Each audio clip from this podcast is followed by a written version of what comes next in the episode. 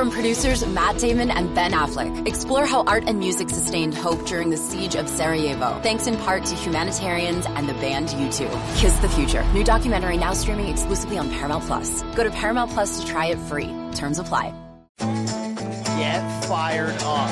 Oh, yeah. Performance enhancing audio. audio. This is the State of Combat Podcast with Brian Campbell. Oh, yeah, the dying days of the SOC. You hear that music, you're getting fired up. It's going to be MK territory around these parts before you know it. But for today, the mixed martial arts is back in your ear hole. BC, your boy, the Brian Campbell, the voice that you hear.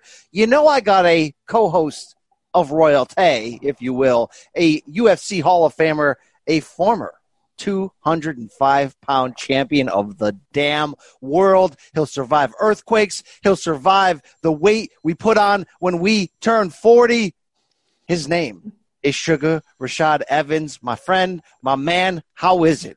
My man, it is beautiful, man. I love I love the little addition, the weight that we put on when we 40. I love that, BC. Hey, these introductions are getting better and better, man. Uh, or worse. It's depending upon your opinion here, Rashad Evans. But uh, great to be back with you. Uh, as we mentioned, uh, Luke Thomas has joined the fold here at CBS. Big things to come for Morning yes, Combat. We're playing out the string here. Hey, next week, Luke Thomas on vacation. How about some Rashad Evans on some morning combat Monday morning? All right, let's bang that out. All right, let's do that jam that I'm talking about. But uh, today, Rashad, we're going to talk about all things of the resurrection of Alistair Overeem. Uh, our old friend Nick Diaz is thinking about, uh, is not thinking about, is ready, is freaking ready for a damn comeback. Yeah, if I'm going to say fuck you oh. and look at you to your face and say, hey, fuck your mother. Okay, okay. I can do that. So I don't have to worry about, yeah. like, what am I, you know. Okay, be- all right. You got to worry about some things on the show. Sorry if, uh, if that offended anybody, but we'll get into that. Does that get you excited at all? Yeah, they got me real excited, man. also, Rashad, I don't know if you've been following uh, BKFC. You know that that carnival fisticuff oh, yeah. League. But uh, Phil Baroni pulled out of Friday night's uh, main event against uh, I think it's Thiago Alves. And guess who they got to replace him? If you could guess any name in the frickin' world that they got to replace the Long Island bad boy, whatever the hell they call uh, Baroni these days, how about this guy, Rashad? Let me bang, man. I want to do that, man. Let me bang, bro. I, I, He's fucking big, bro. He's gonna Justin Lane's gonna bang Friday. No way. They gonna let him bang, huh? They gonna let him bang, bro. Damn bare knuckles. So uh, shout out to those folks over there. Uh, wow, the world is a wild place indeed. Uh, Rashad, the world isn't all fisticuffs these days, though. Uh, you got you you you embroiled in any fantasy football? Nah, but I'm about to get started, man. I am about to get started. Fantasy football is something that I, I dig every year. I look forward to. So Okay. Can't I wait. Well, I want you to dig. I know you already are downloaded and, and, and up to speed on what we do at CBS Sports, the Fantasy Football Today podcast. I mean, look, that, they've been delivering league winning analysis and advice for what, a decade now? But they had a child, Rashad, all right? They banged, brother. They banged, okay? and their spinoff is something you may need in your life. It's coming at you fast with a brand new feed. It's called the Fantasy Football Today in Five podcast your audio outlet for fantasy news and advice in five minutes or fewer. Rashad, uh, five minutes, uh, you know, I can do a lot of things in five minutes, but I think we all, I don't even need that minute. I don't even need that long. Uh, I think we all can understand, though, we got time in our life for five minutes, especially if you're going to play fantasy, you might as well play it right, correct? Hey, BC, listen, I get my face beaten almost all the time by people who have no idea about sports because I need to listen to a podcast like this myself, man. All right. All right. Well, you can do that now. Five minutes a day. Here's what you're going to get familiar voices like Adam Aizer and the rest of the FFT crew Jamie Eisenberg, Dave Richard, Heath Cummings, Ben Gretch. They're going to break down what matters most to help you win your league in a quick hitting format available first thing in the morning, Monday through Friday. Download and subscribe to Fantasy Football Today in 5 on Apple Pod, Spotify, Stitcher, your smart speakers, I don't know, anywhere else where podcasts, fine audio is found. please support our brethren at CBS Sports Indeed. Uh, Rashad, before we get into the uh, the meat, the news, the life, the you know what's what's going on in the life uh, uh of the Sugar Man. How are things in South Florida? Things are great, man. Uh, I've been training a lot more. You know, we've been um, doing a lot of work at Tyrone's gym. He has a gym at his house called the Lions Den. We've oh. been getting in with the likes of Greg Hardy. Oh. You know, uh, you know, a couple other fighters have came down, but it's uh, it's starting to, it's starting to grow into something, man. It's just kind of an old school gym where you just get that work in, and you know, hopefully now, make it say, out. uh, when you say Tyrone, are you talking? Uh, what are we talking here? Are we talking Tyrone, King of the Ring Spunk. I, I apologize. King of the Ring, Tyrone Spunk. Tyrone Spunk. Spunk. Spunk. I don't, I don't know. I don't know. Tyrone Spunk. We never got to see Alexander Usyk against your boy Tyrone there. That would have been uh, oh, that would have been something. Okay, don't forget. Never forget. Rashad picked the upset in that one. Okay, never forget. Never but when you say Tyrone, depending on your background, I never know which way you're going. Tyrone style, long Dick Philly style. Do you remember that internet dude Tyrone? Who would, uh, yeah, uh, I know. Yeah, who would show yeah. up? Yeah, all right. Uh, big news in boxing this week, Rashad. I don't know if you saw that. Uh, Canelo Alvarez now suing his promoter, Oscar De La Hoya, Golden Boy, and DAZN for uh, many, many things uh, which could keep boxing's biggest star out of the ring for a while. That's crazy news. You know that, that that's the equivalent of uh, of Jon Jones, of you know of of Khabib, Conor McGregor coming out and being like, you know what, UFC, let's go to court because you ain't paying me what you owe me. Yeah, and especially since the fact that you look at uh, Canelo and you just see that he's at the peak. You know, he's getting better and better, and now he's kind of settling into a lot of things that we knew would develop about him, and it's just a heck of a time for him to go on this this whole thing happening because you never know how long this is going to last. Yeah, indeed. Uh, Canelo, 30 years old, the biggest star. He's number one pound for pound in my list right now. But uh, look, I'm sorry. When DAZN agrees to pay him 35 mil per year, Rashad, then suddenly they're trying to get a discount out of it. Uh, no, no, no, no. I mean, you guys work hard enough where if you if you're going to get that money, you're not giving any back, right? I mean, yeah, I, I, feel you, man. I mean, they. I mean, yes, I, I, I totally feel them. Get that money.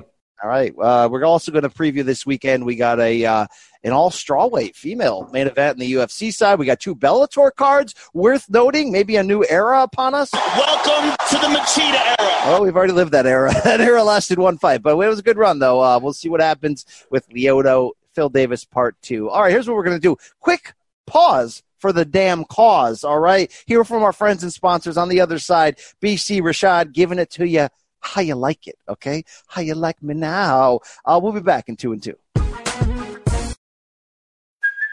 Hey, it's Kaley Cuoco for Priceline. Ready to go to your happy place for a happy price? Well, why didn't you say so? Just download the Priceline app right now and save up to 60% on hotels. So whether it's Cousin Kevin's Kazoo concert in Kansas City, go Kevin, or Becky's Bachelorette Bash in Bermuda, you never have to miss a trip ever again. So download the Priceline app today. Your savings are waiting Go to your happy place for a happy price.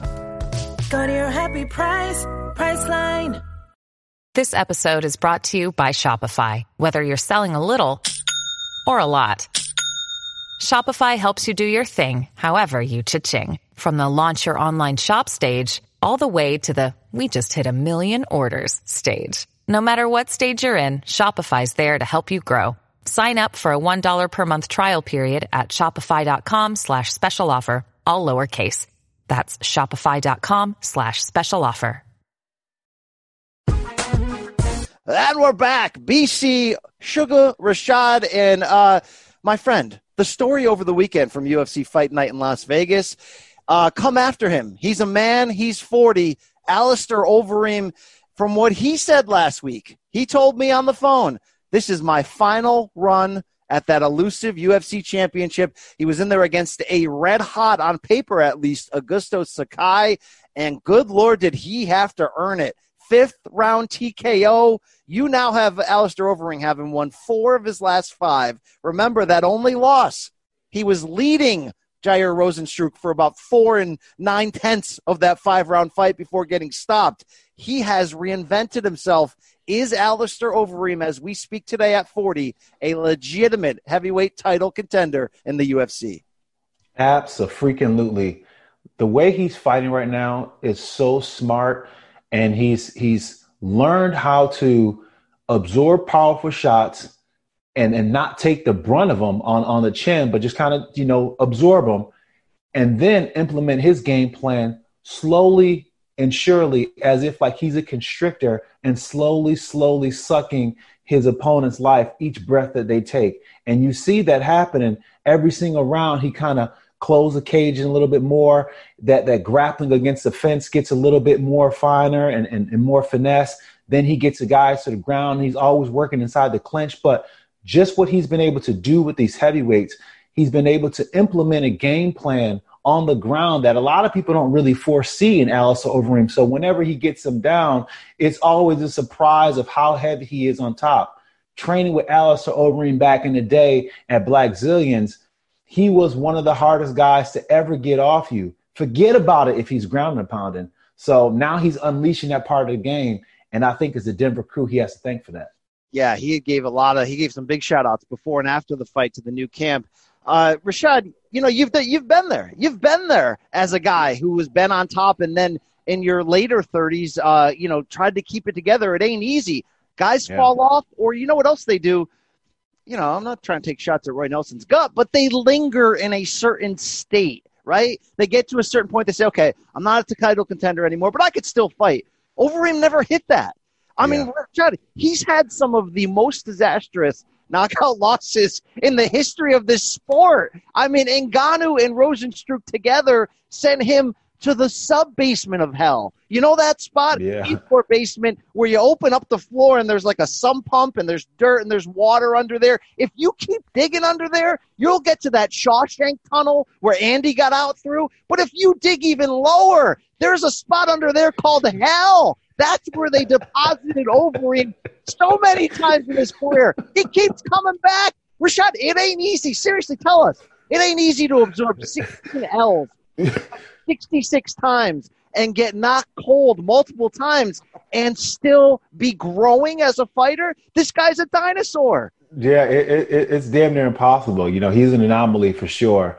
But but one thing that I, I can say is the main reason why he's been able to grow is the fact that he, the, the, he doesn't linger in a camp too long. You know, you talked about lingering. He doesn't linger in a camp too long. When it's not working out, he cuts the ties, he goes somewhere else, and he's always re, re, reinvigorating himself because he changes camps, because he goes with different partners, because he's always getting a fresh injection of being at the new spot. So when you're always going to the new spot and you're not allowing you know your, yourself to get antiquated by just doing the same thing over and over again in the camp that's not working out for you you switch it up. So he's been he's gained a lot of criticism because of that. People say you know oh he's not you know too loyal whatever the case may be. But in a career where you only have so long to compete you have to do what you have to do. And he's showing a good example of what it could look like if it's done uh, the right way yeah, it sounded a lot like pre-marriage Rashad right there, right? Different partners, never staying in one spot too long, coming and going as he pleases there. Uh, let's look at this fight. Sakai, uh, you know, he, he brought the fight to him, but here's the deal. He'd never been past three rounds, and I love what Overeem did. He knew this was a, a main event, a marathon fight. He didn't overextend himself in the first two rounds. They were close rounds. I thought he lost both, but they were close rounds. But he waited until that fight got on and he figured out his lane, Rashad. He tried some different things and it didn't work. Once he figured out, I can take this guy down and then I could do some old school ground and pound. And it wasn't easy. Uh, Overeem got, got caught and beat up a bit himself. But when he started landing that vicious stuff, you could see the life just get drained out of Sakai. This was an old school beating. I mean, he left a young and seemingly rising fighter on the canvas like with nothing left. That's a gritty ass win. And the fact that he didn't do it demolition man style, he didn't walk in there, drop a couple knees to the face, and that was it. Rashad, he had to earn this shit. You know what I'm saying? So, yeah, yeah you're damn right. As you mentioned, he is a heavyweight contender. And, you know, the more we think about this, yeah, Overeem lost fights in the UFC he shouldn't have. I thought he was way too cocky, and he got served against the the Travis Browns, right? The uh, you know like fights where he was winning, Ben Rothwell, and then he gets caught, and you're like, ah, oh, man. But he was that close to beating Stipe, and, I, and even even outside of the Stipe tap thing, he dropped him. He was that close. Four years later, I wouldn't favor him. I probably wouldn't favor him to be any of that elite core, and and right now the heavyweight division is pretty hot but he's in any of those fights.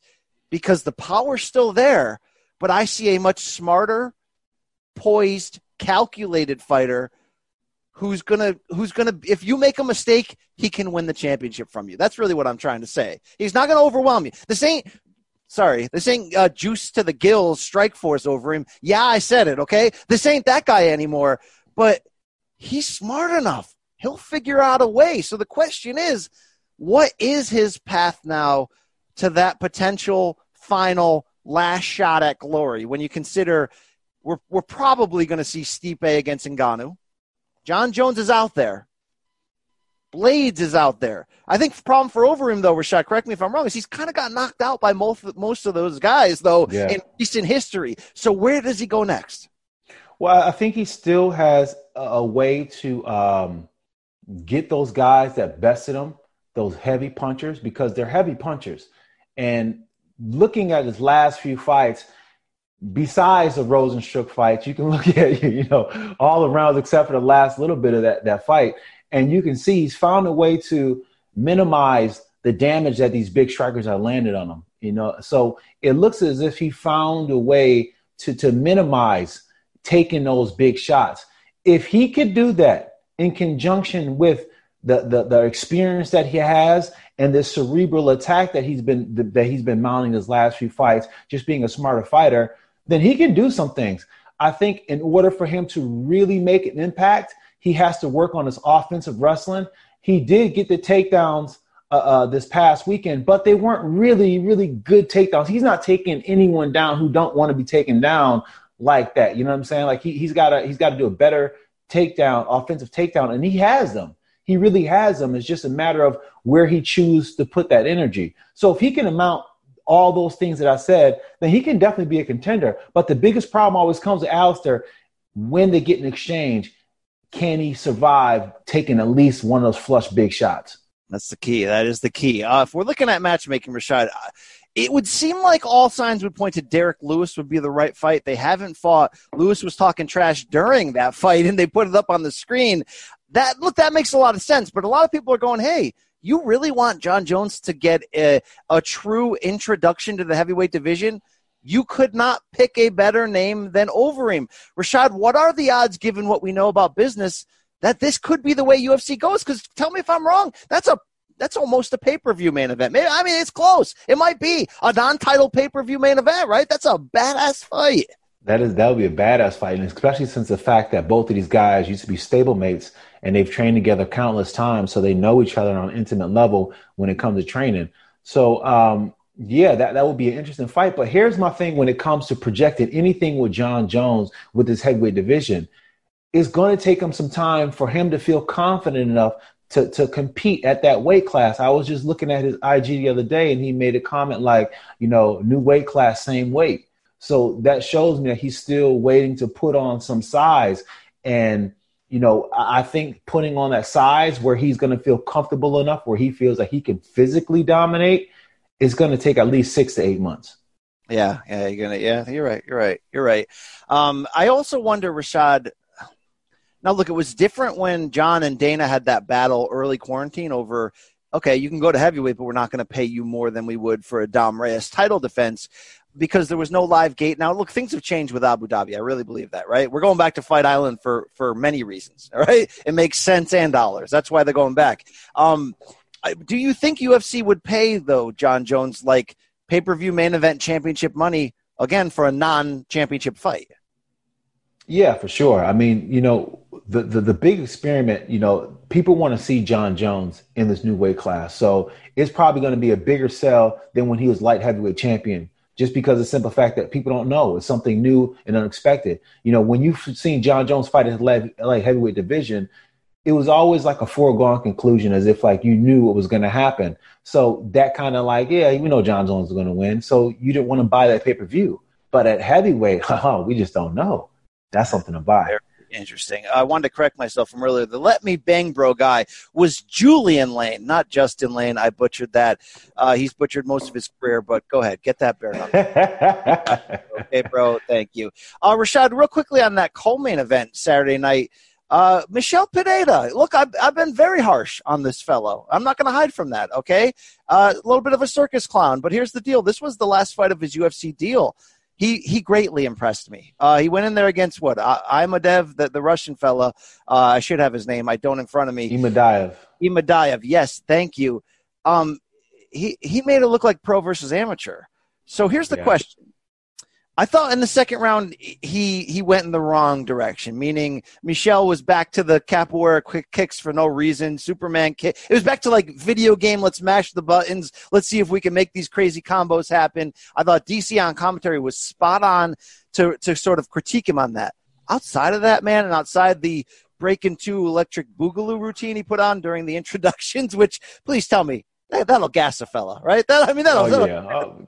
I mean, come on. Um, the guy looked phenomenal. hmm How how great of a shape was he in physically, dude? He was like rock hard. Okay, I mean, I almost had a phoner watching. I mean, that guy was like, you know, he was ready. Now, there's a debate here because he looks so good there. You're like, if he takes his career seriously, you know, is he a legitimate welterweight contender down the road? couple more wins because of the fact that his athleticism is next level. He'll try crazy things. He's very accurate when he wants to be. There's some things to like there. Or should there be fear that there's a a, a miswiring in his brain that makes him want to do the crazy for the sake of doing the crazy? If you're like a coach, how are you going to handicap this guy's long-term potential? You know, I think that he could definitely um, be a potential, you know, a, a big potential, a big heavy hitter in the UFC. Uh, even with the antics, I think that the antics it, it it allows him to pull his his opponents into this this egoic battle, right? You know, and, and that's what you see when he was fighting Im- Imadaev. You know, they they got this little egoic battle going on. You've seen it a little bit at the weigh-ins, but he's able to pull that off because he's flashing on you. You know what I'm saying? You don't want to be flashed on by this clown, so it pulls you into just responding. And then when you respond, you may not be in good position, and that's when he can take advantage. You know, sometimes he does get a little bit too big, too big into his trick bag, where it affects him, where it affects his conditioning against a guy who is very, um, you know, uh, very basic and who who just you know one one one two, you know, can walk him down and definitely catch him if he does too much circus stuff. But I think some of that circus stuff can get a guy once he has him already off ba- balance, once he has him already off base, it can mess him up even further. And it looked like that's what it did against Imadaev. But it, to to uh, DC's credit, it did allow that second round to be a lot closer than it than it should have. You know, it looked as if like uh, Pereira was just so much uh, on another level when it came to just his creativity, when it came to his striking power, his speed, athleticism, everything about it. You know, he just looked like he was on that level.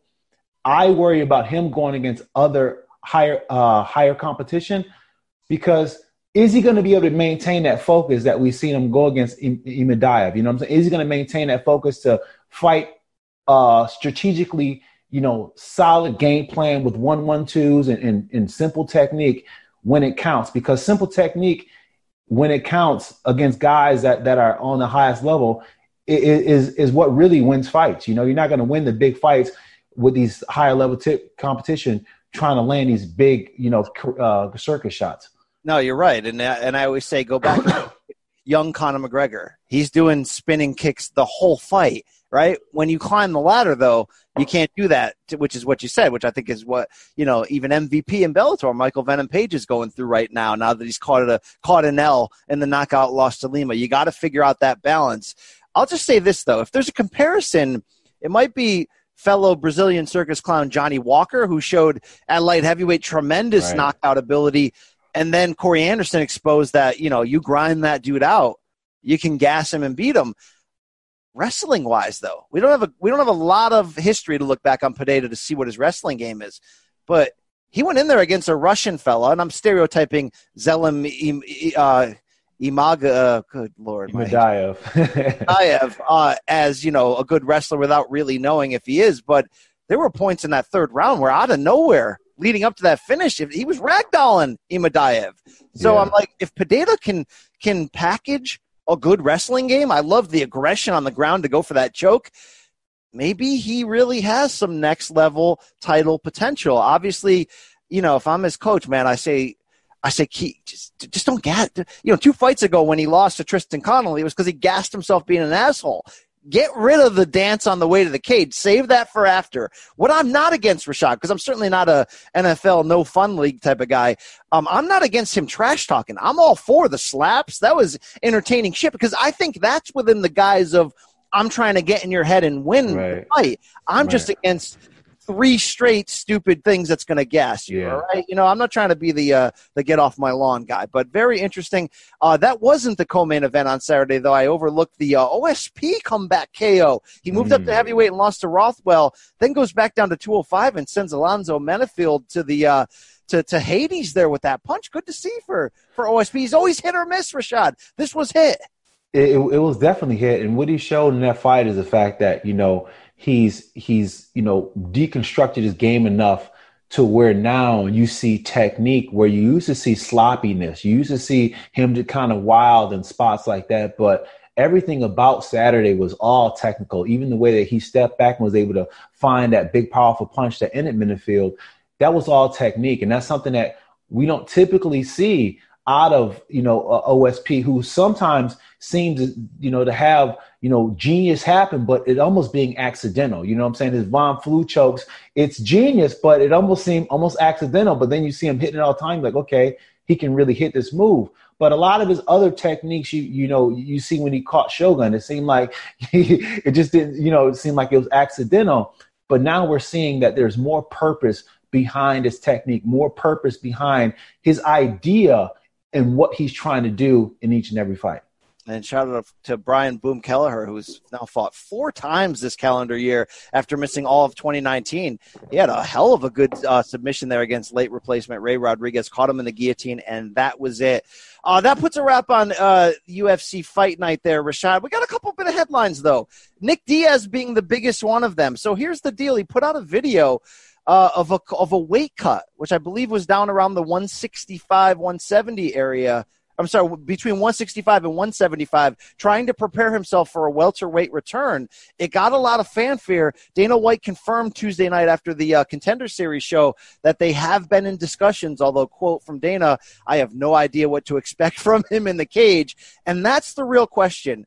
We've wanted this guy back. I mean, what? He's fought I don't know, one time in the past decade or so, it seems, right? And that was that weird fight where he laid down on the, literally laid down against Anderson Silva. Uh, it's been a long time, like 2010, 2009, a long time since he scored a win that's mattered. I want to see him back. I love Circus. I love all that crap. Am I wrong, though, Rashad? From what we've seen out of him on camera in the last few years, to really have questions about if he's all there because he's never really been all there. That's part of the calling card. But now, you know, he's in his late 30s. Um, even that video of him cutting weight looked weird. He didn't know what to do with his hands. He looked like a T Rex. Like, I don't know what he was doing. He's a weird freaking dude. We know that.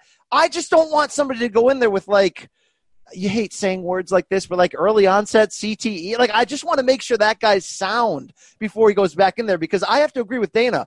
He ain't going in there and winning the welterweight title. All right. He may go in there and be one and done for all I know. I'll be excited. Hopefully it's a creative match, but I know Wonder Boy already said I want some of him. I'm sure we can get him in the BMF sweepstakes. What are your expectations at age, uh, I'll look it up for a Nick Diaz comeback? Man, my expectations are not. Um, it, it's kind of hard, you know. It's it's kind of hard to say because I, I don't I don't put him high. I think he he can be competitive, but uh, like you said, you know, it's hard to really judge how he's going to be competitive based on you know how you how I've seen him the last few years just from the interviews, you know. And it's hard to even say the interviews I've seen, you know, was he on something or not. But for for for the larger point that I'm trying to make is that it, it's just you know, does he have that ability on a physical sense? Because mentally speaking, he don't seem like like like he's tracking on all cylinders. And then, you know, on, on top of that, you know, uh, you know, has he been really pushing himself? And, and even at 170, 170, is that, you know, is, is that going to be a, you know, a good weight class for him and everything else? Like, it's just, it, it's a lot of questions going into this, and he hasn't really fought. He hasn't fought since in, in a long time on top of that. And this game has changed so much. I can't even explain to you how different it feels when you go with some of these guys who are con- competing on a consistent basis just because of the fact there's so many nuances that happened, you know, like like the lower leg kick. You know, when when we were competing, that wasn't a, a heavy staple, but now in almost every single fight, you're seeing someone getting a leg blown out from from doing those lower leg kicks. So those are some of the things that I, I think that he may have a hard time just adjusting to because even when he did come back and fight Anderson that fight, he, he didn't really do anything in that fight. You know, he, he got shut down and then he started doing nonsense, you know. So it's like, what are we gonna get when we see him? I, I I'm a Diaz fan, and I hope that he goes out there and rocks it. But I don't know, man. Yeah, what are we gonna see, Nick? A gentleman never tells. Oh, here it is. Never tells. All right. Well, here's the update on him. 37 years old.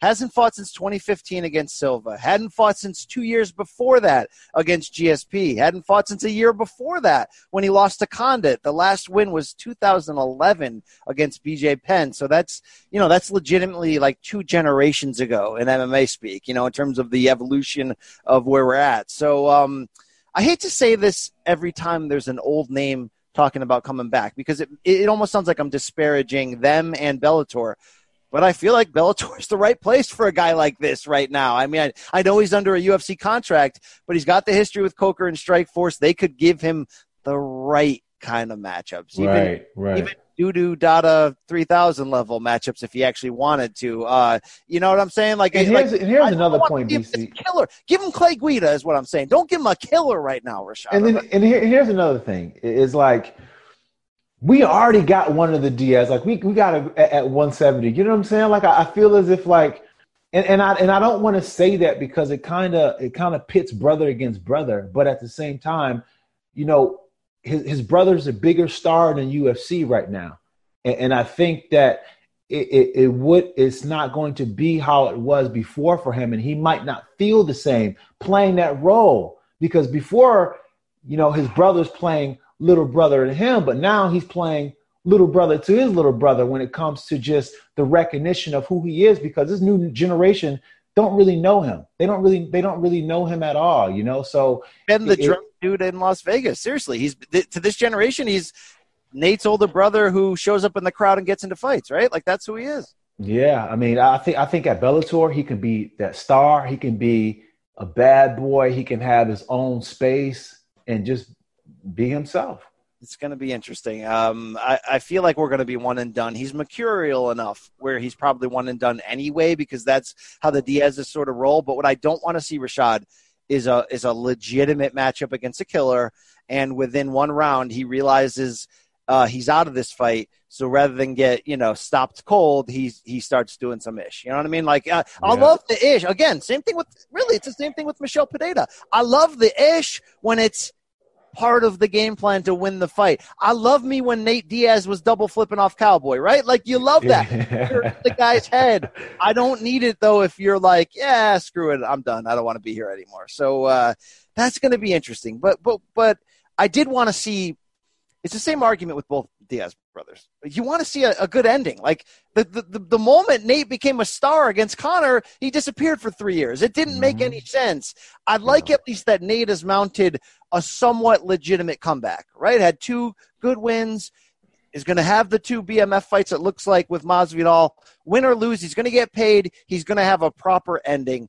I just don't know if there is a proper ending for Nick anymore. So that you know nah, that's the thing. I mean, and let's not forget those dudes, both of them. They had a lot of fights in the late teenage years, and a lot of fights where they weren't making a lot of money and they were taking damage, and that adds up. You can be old quick before you're old, Rashad. Yeah, right? absolutely, you're absolutely right about that, man. You know, I'm I'm old. That. That's why I got the Peloton. Okay, I'm on the Peloton. All right. Yeah. me. Anyone out there on the Peloton? Find me. My username is Reggie's Dad One. Find me. All right. I'll find me. All right. Uh, it, it's good, Rashad. It's a good life. This fitness thing. Okay, I'm trying it. I got I got to get on it. CBC. We're gonna be talking about your fitness at, at 40 plus. Maybe I'm talking about a comeback. I was just listening to Mike Tyson on Rogan talking about the comeback. All right. Maybe today I'll be talking to Machida. Maybe I'll say, Hey, Machida, you know you get by Phil Davis. I got a, I got a guy for you. All right? for you, okay? Hook me up with a fight. I'm, saying, I've always got your back. Always promoting for you. All right. You know what I'm saying? Thank you. Uh, so that's the Nick Diaz. Uh, Paige Van Zant, Rashad. Her husband, Austin Vanderford, has pulled out of this weekend's Bellator extravaganza with the COVID, unfortunately. Now, Paige, BKFC star, claims she has caughteth it from her husband. I hope that's the only thing that no, that's that's, that's totally inappropriate. I take actually I take that back in the moment. Um, uh, Rashad, I don't really know what I'm asking you here, but Paige did uh, put up a, a freaking weird video on uh, Instagram about this. Uh, here it is. Oh my gosh, my eye is crazy. Yeah, I'm coughing up the yickies.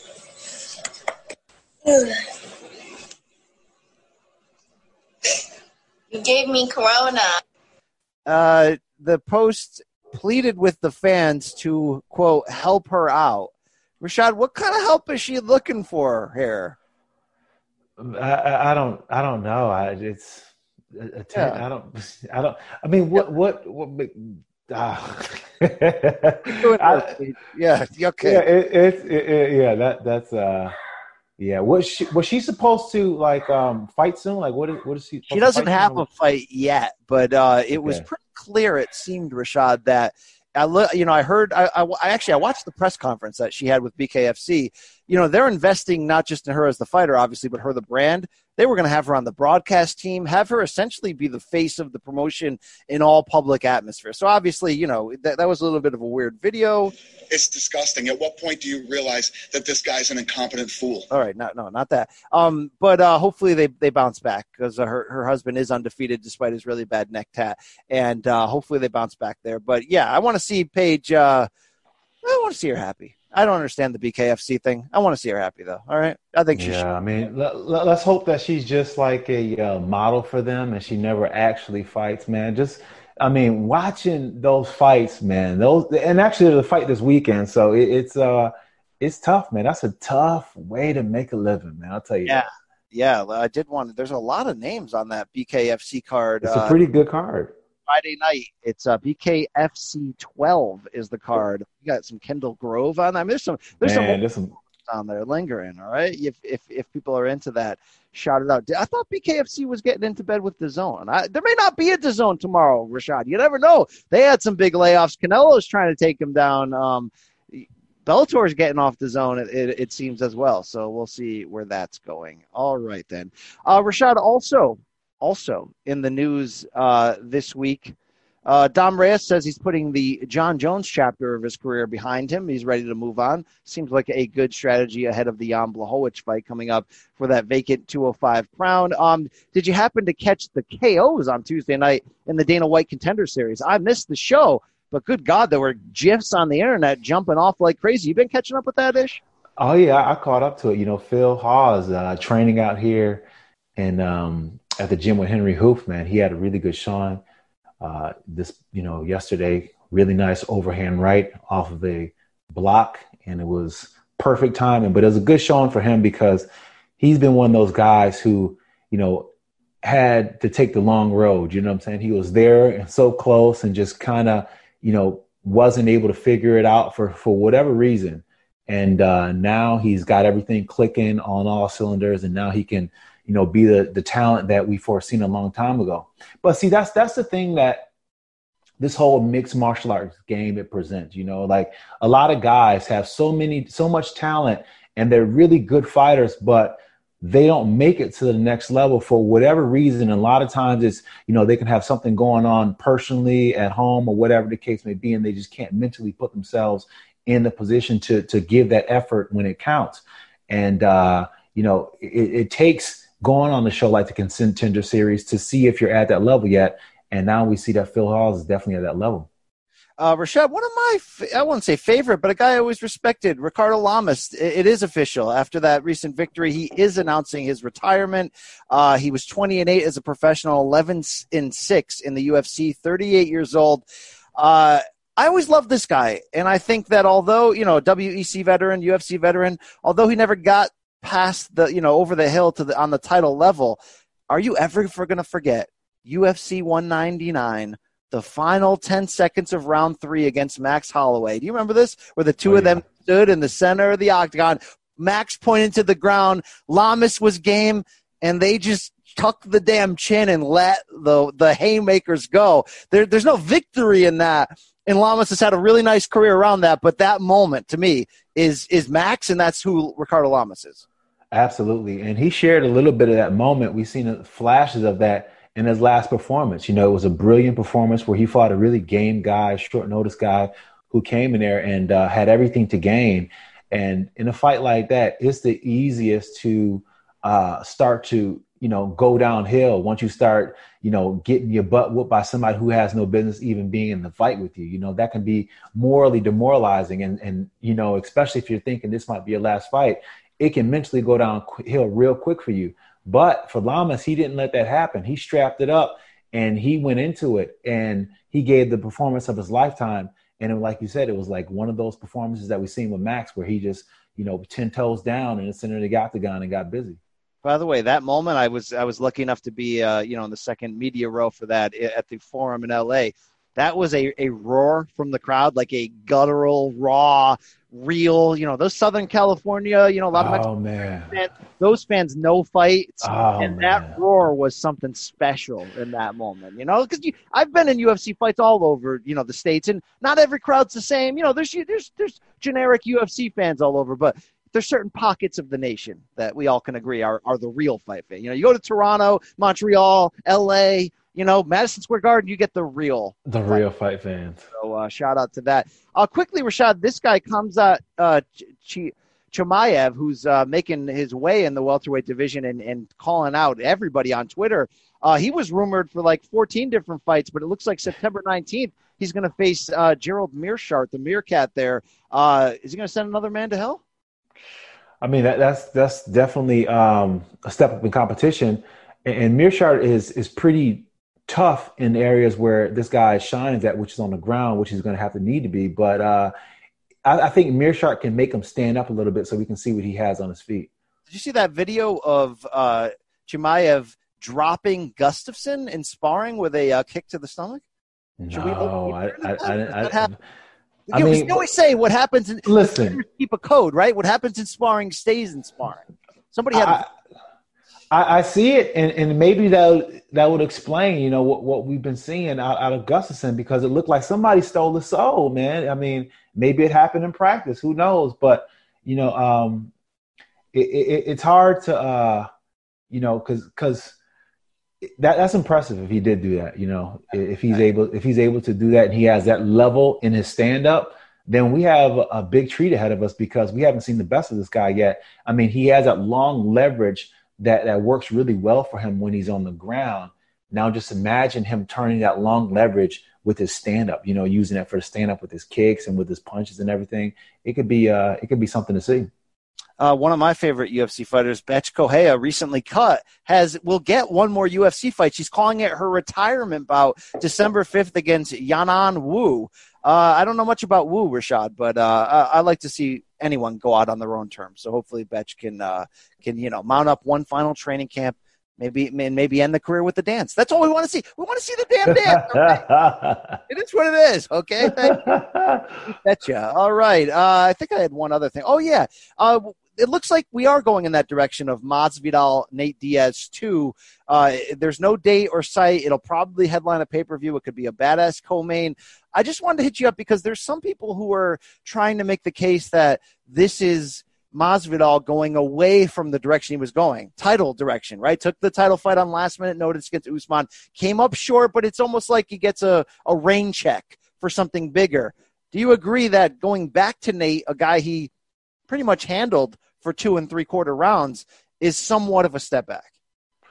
Um, I don't think it's a step back. As more of a, a, a, a setup more than anything. I think that this was this should have been his his step before he fought with Usman. I don't think he was ready to fight Usman. Uh, I think that he he should have at least had another fight with somebody else before he fought Usman.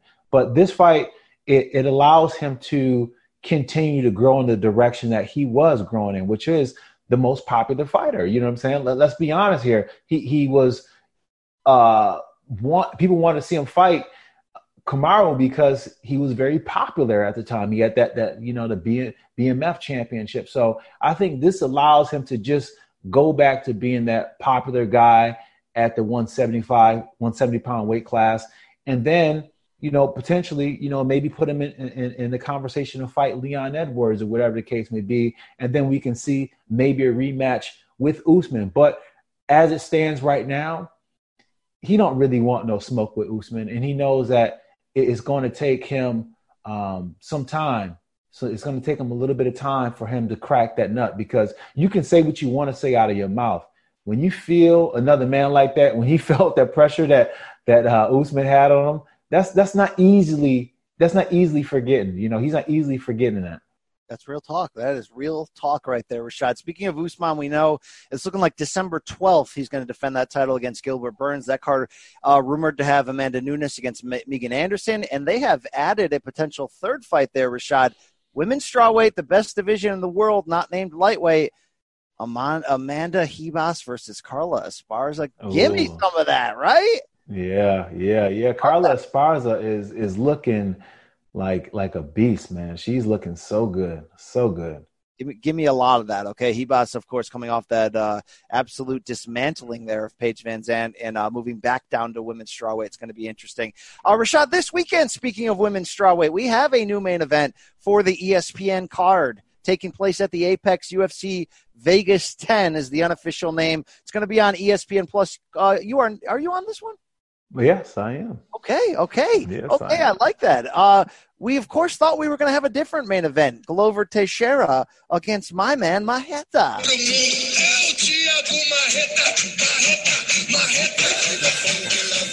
Uh, somebody took, okay, thank you, thank you, fellas. Uh, somebody has caught the COVID, uh, Rashad. So we are going to uh, uh, postpone that one. Okay, tested positive was to Teixeira. That bout's moving to October 3rd on the Holly Holm Irene Aldana card. So here's what we got for this makeshift main event. Could have done a lot worse from my perspective. Now I love women. Well, I love women, and I love women at 115 pounds. I also love me Michelle Waterson versus Angela Hill in this Saturday's main event. Rashad, I think we can agree Waterson's a huge name not really going in the right direction following that Joanna loss. It sort of told us maybe the title run is never going to be there. But I feel like she's the old guard now against a revitalized Angie Hill, who may be coming off a loss, but is trying to tell us that A, she could have won that fight, and B, she might be finding out how to be great. I like now stretching this out to five rounds to see what this is going to tell us about where these two are going. Yeah, I, I, totally agree. You know, I totally agree. Uh, I don't think three rounds are going to really give us what we wanted to see. You know, I think that um, these women are, are, at a pivotal point. You know, uh, Michelle Waterson, you know, she needs to have a good win here and just to show that she belongs to be in the conversation uh, of, of, having a title shot or that she's just not, you know, she's her greater days and pass her by. And uh, Angela, you know, she's been making such a, a huge wave with momentum, even, you know, just by competing the way that she had. You know, she hasn't won all those short notice fights, but what that has amounted to, that has amounted to her just acquiring so much experience, so much confidence in herself, and, and honing some of those skills that she may have stuttered on before. Now she's so confident, she throws technique without even thinking about it. And that allows her to be so much more fluid out there than her opponent. So, Michelle has a really tough fight with this rising Angela who has so much belief in herself. And this this matchup right here is going to be a big matchup for the weight class because I think the win the winner of this fight it, it projects themselves to be in a big conversation of who gets that title next. Yeah, I like that. The just the way it played out, it does offer Michelle Waterson, despite coming off two defeats, a chance to prove that there's still something left in that tank. What's odd is that she's a year younger than than Angie Hill. Yet Hill is the one we're sort of looking at as the the the riser of the two. Even though that again that split decision loss to Carla Esparza could have gone either way, but she's packaged some wins together nicely. Uh, some people hating on this main event. I'm always here to love it. Uh, what was bumped up to the co-main though is a lightweight bout. I don't know much about Ottman Azatir, Azatar, but he's going in there against Red Hot Khama Worthy. And if you ain't woke to the seven fight win streak that Worthy is putting together, including some vicious stoppages since joining the UFC, in which he uh, submitted Luis Pena in round three in June and knocked out Devonte Smith uh, last August, right before that. I know he's 33. I know he's got six losses, but this guy's figuring out who he can be. I don't know what did he call himself, the, the Death Star, the Death Predator, something like that. Should, how glued should our eyes be on who Khama Worthy is is trying to become? I mean, he, he it should be really glued. I mean, he's he's phenomenal.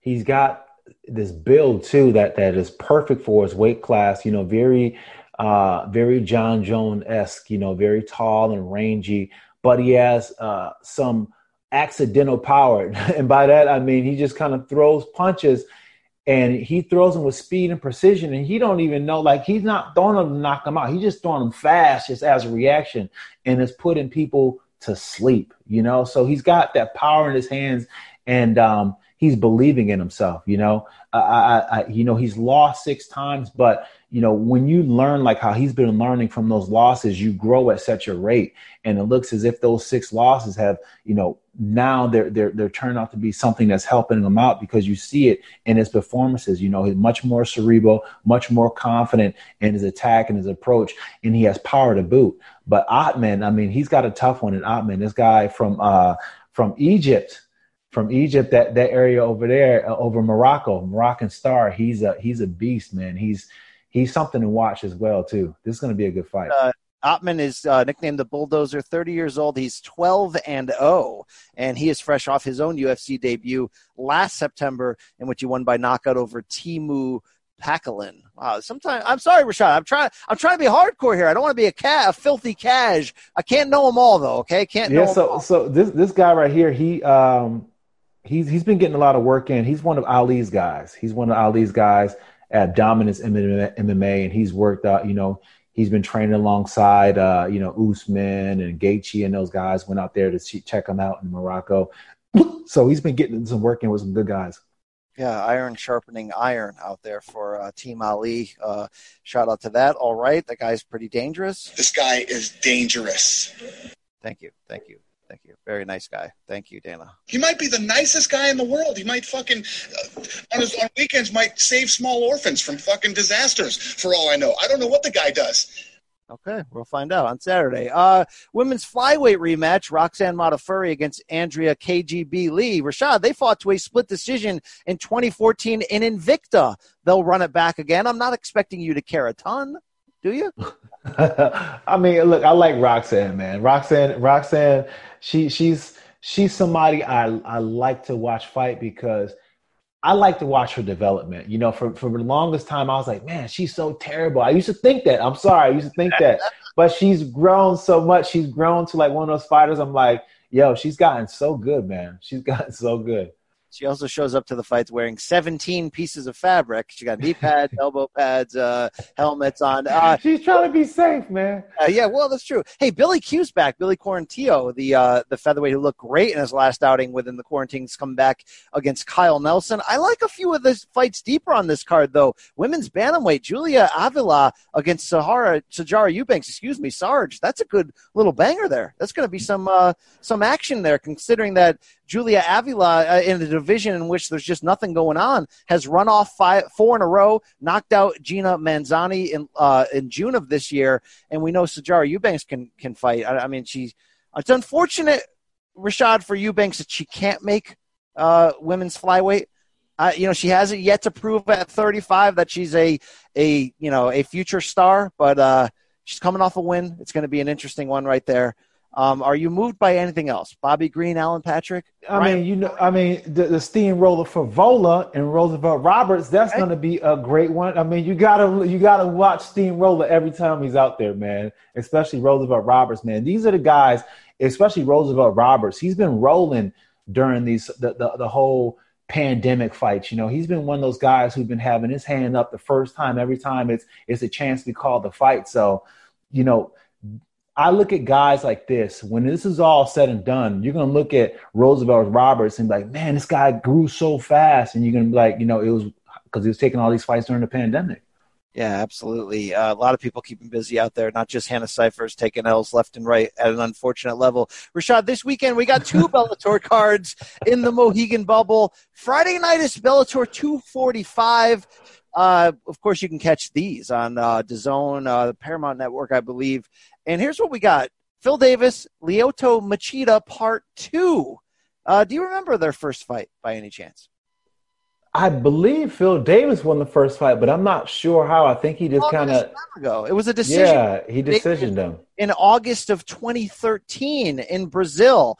Uh, it's been a long time for both of them since then. I'm looking forward to it. Look, I like old names. They're going to go in there. Davis is going to try to wrestle. Machida's going to try to kick him in the face. I'm here for it. All right. Yeah, it's going to be a good fight. I mean, you know, uh, if if Phil goes out there and he fights his game plan, you know, he can definitely catch Machida, which what he normally gets in trouble with every single time you come close to Machida, he backs out long, head up, you know, catching with the overhand right. Let's see if Phil can uh, capitalize on that. But Machida has that blitzing straight left hand. I know I felt that joint myself. So, and he still got a little bit of speed on it too. So this is going to be definitely uh, interesting matchup. It'll be interesting in the light heavyweight division, which of course was shaken up uh, violently there by uh, Vadim Nemkov knocking out Ryan Bader. Uh, I thought we were heading toward a Machida Bader rematch. Let's not forget Lyoto knocked out Bader with one punch back in the UFC. But a little bit of bingo going on there. Some fun stuff happening. Rashad, I saw a little bit of a debate uh, going on Twitter. Is Lyoto Machida at 42 here, former UFC 205 pound champion, your old nemesis? Is he a like all time great, like UFC Hall of Famer, all time great, or was he just a very good fighter? No, he's definitely an all time great. You know, it's it's hard to look at who he has beaten and and look at just um, just what he's done in the sport and not think that he's an all time great. You know, I, when when you look at Machida and what he's brought to the sport, he's brought karate back. You know what I'm saying? Like until Machida, karate was kind of whack to do. You're like, oh, that stuff don't work. You know, you don't really see it working at the higher levels. But then you see Machida come out there like like Daniel LaRusso, you know what I'm saying? Just doing his thing. So uh, he does own victories, by the way. I mean, we know he has that weird BJ Penn win and that open weight fight. Uh, he beat both Rich Franklin and Stephan Bonnar in his first three pro fights. And then, you know, he started adding some big wins from Tito Ortiz, Thiago Silva, Rashad Evans, Shogun, Randy Couture, Ryan Bader, Dan Henderson, Mousasi, Vitor Belfort threw in a win over uh, Chael Sonnen, Rafael Carvalho. Yeah, yeah, this guy, this guy's put it together. Uh, I thought he was going to beat Weidman that time. Maybe it's because I'm a closet Weidman hater. But uh, remember when he cut down to, for the middleweight yep, title? Yep. He had some moments in there. God, he had yep. moments against Prime Jon Jones. He rocked him in round two with that left cross. People forget that because because of the way Jones. By the way, Rashad, okay, let's be fully I, know we're winding down the show here. We we love fighting. You're the next fighter. I'm a lifetime fan and journalist. But it's not a it's not a fighting's not above scaring you once in a while, right? When somebody's taking a beating. The most scared I've ever been as a fan where I remember in the moment, because moments can, can seem long. A moment can be a half second. It could feel like a five minutes to an hour.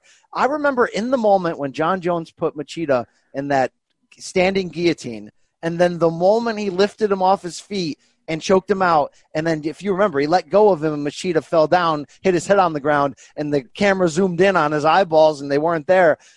I remember that moment thinking, A, he's dead, and B, uh, I don't ever want my name associated with this freaking sport. Like, I, it scared me. On the, now, look, in, in hindsight, it's stupid, but it scared me the same way. I know you remember this when Juan Manuel Marquez knocked out Manny Pacquiao with one punch in 2012. Oh. 55 seconds, not going to fool around. We thought he was dead. And if you don't think that's that's true, go back and look at the faces of the people at ringside. We thought he was dead. Uh, Jones Machida was a brutal finish. Am I wrong? No, you're absolutely right. I remember watching that fight too, and I still to like like the way that Jones walked away after he did that. it's one of the cold. It's it's so cold blooded. You know what I'm saying? It was like one of the most cold blooded things that Jon Jones has ever did. You know, and, and He's done a lot of them. He's done a lot of them. Okay? Just ask that. Well, well, let me take that back. Maybe not the cold bloodless thing, but it was up there. It was pretty cold blooded, man. He, he walked off on him.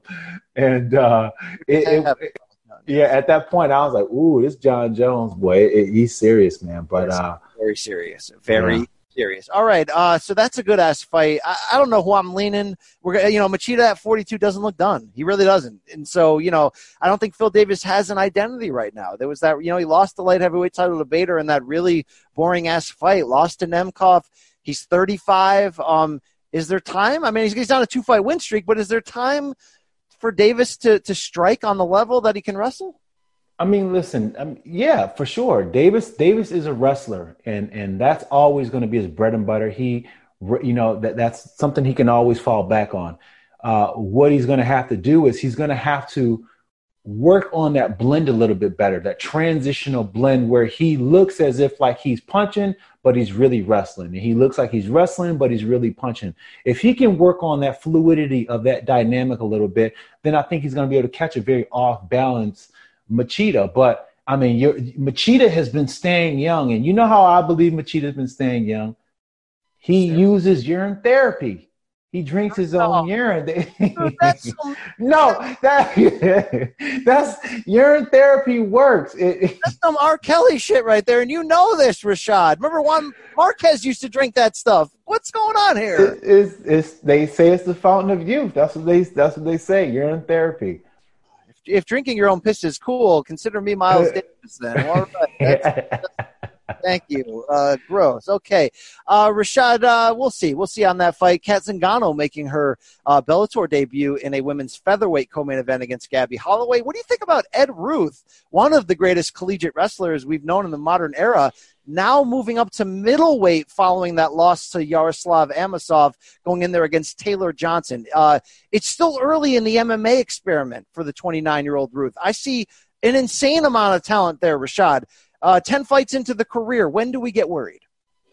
Um, I mean, I, I think after this pans out at 185 to see w- what we're dealing with here. You know what I'm saying? I think that uh, you know it could be cutting weight. When when you're cutting so much weight, it's really hard and next to impossible to take any kind of concussive blows to your head. You just don't have the water to to re- retain the shot like that. You know, so. Um, I, I can see him wanting to, to bulk up. Now it's just a matter of what has he done to his body to, to make it so that he feels confident and very strong at this 185 division. You know, you got to think that a lot of guys they're cutting down, so you got to be able to match that with your size and strength and power coming from a smaller weight class. Uh, we're also going to get Raymond Daniels, the 40 year old, uh, you know, kickboxing. Oh, this is going to be exciting. Uh, he's he's kind of having like a Cung Le and Strikeforce type run here. This will be his fourth pro MMA bout. He's going to take on Peter Stanonik. No defense, no you know, no disrespect to Peter Stanonik, but uh, he may be a lamb being brought to the slaughter. We'll see for entertainment purposes, Rashad. You know, somebody's got to play the B side. We'll find out there. Also, Javi, Carvalho on that undercard. Tyrell Fortune moving up to heavyweight there, right? Yeah, yeah. Wasn't he already at heavyweight though, or no? I, I, I may have missed the last few uh, Tyrell Fortune episodes. Sorry about yeah. that. 246 Rashad is the following night, Saturday night. Same setup here, but our main event is one that we like. It is a vacant bantamweight title bout. No Horiguchi or no, uh, yeah, no, no uh, Kyoji Horiguchi here. It's going to be Juan Archuleta against unbeaten Patchy Mix. Uh, Rashad, I, I think the storyline is is Patchy Mix has fantastic and sensational as those recent submission wins under the Bellator banner is showing you for this unbeaten fighter. Yeah, I mean, listen, very slick with the submissions, um, transitions very good. Uh, looks looks very dominant. It's hard it's hard to say he's not what what we've seen. You know, I haven't seen any reason to believe any differently. You know, so I think that Patchy might be the real deal when it comes to the groundwork and being so efficient at getting the wins in the uh, in, in the in the cage. Uh, Archuleta's been on a nice run as well. Solid fighter. This is going to be good. This is going to be a good one here to see who's the man at 135 under the Bellator banner. I like me that co-main event, maybe. Maybe, Rashad. John Fitch going in there against Neiman Gracie. It could be an outstanding uh, exhibition of all things submission grappling and pro in uh, amateur wrestling, or it could be two guys humping each other for three rounds. Which which side are you taking? oh my god, I'm, ta- I'm taking uh, I'm taking them humping each other for three. All right, people hate John Fitch. By the way, he is uh he is five and one since 2014, and that one I'm sorry five zero and one. That one is a draw with Rory MacDonald, in which uh Yeah, all right. Hey, that's it. Liz Carmouche also making her Bellator debut on that card. Rashad, that'll wrap up the show. We got to roll out of here. Shout out to the super producer, Mikey Mormal, for making it happen. Uh, people can check you and I out next Monday, Morning Combat. All right, the transition's beginning here. Luke Thomas has the week off, and uh, we're about to take this thing downtown. Okay? All right? All right, we're about to get canceled. All right, well, let's do it. no other guy I want to get fired with than you, Rashad, okay? Thank you. All right. You still there? Okay. Great talking to you. Got any messages for the people as we exit here? No, buddy. You said it all, man. we out. Yeah, we out. Okay. Thank you. Thank you.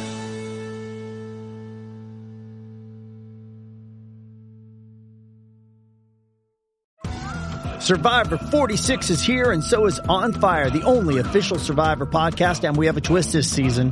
The winner of Survivor 45, Dee Valladares, will be joining us every week. We're going behind the scenes of the biggest moments, the how and the why things happen, and the strategy and analysis you can only get from someone like me, a Survivor winner.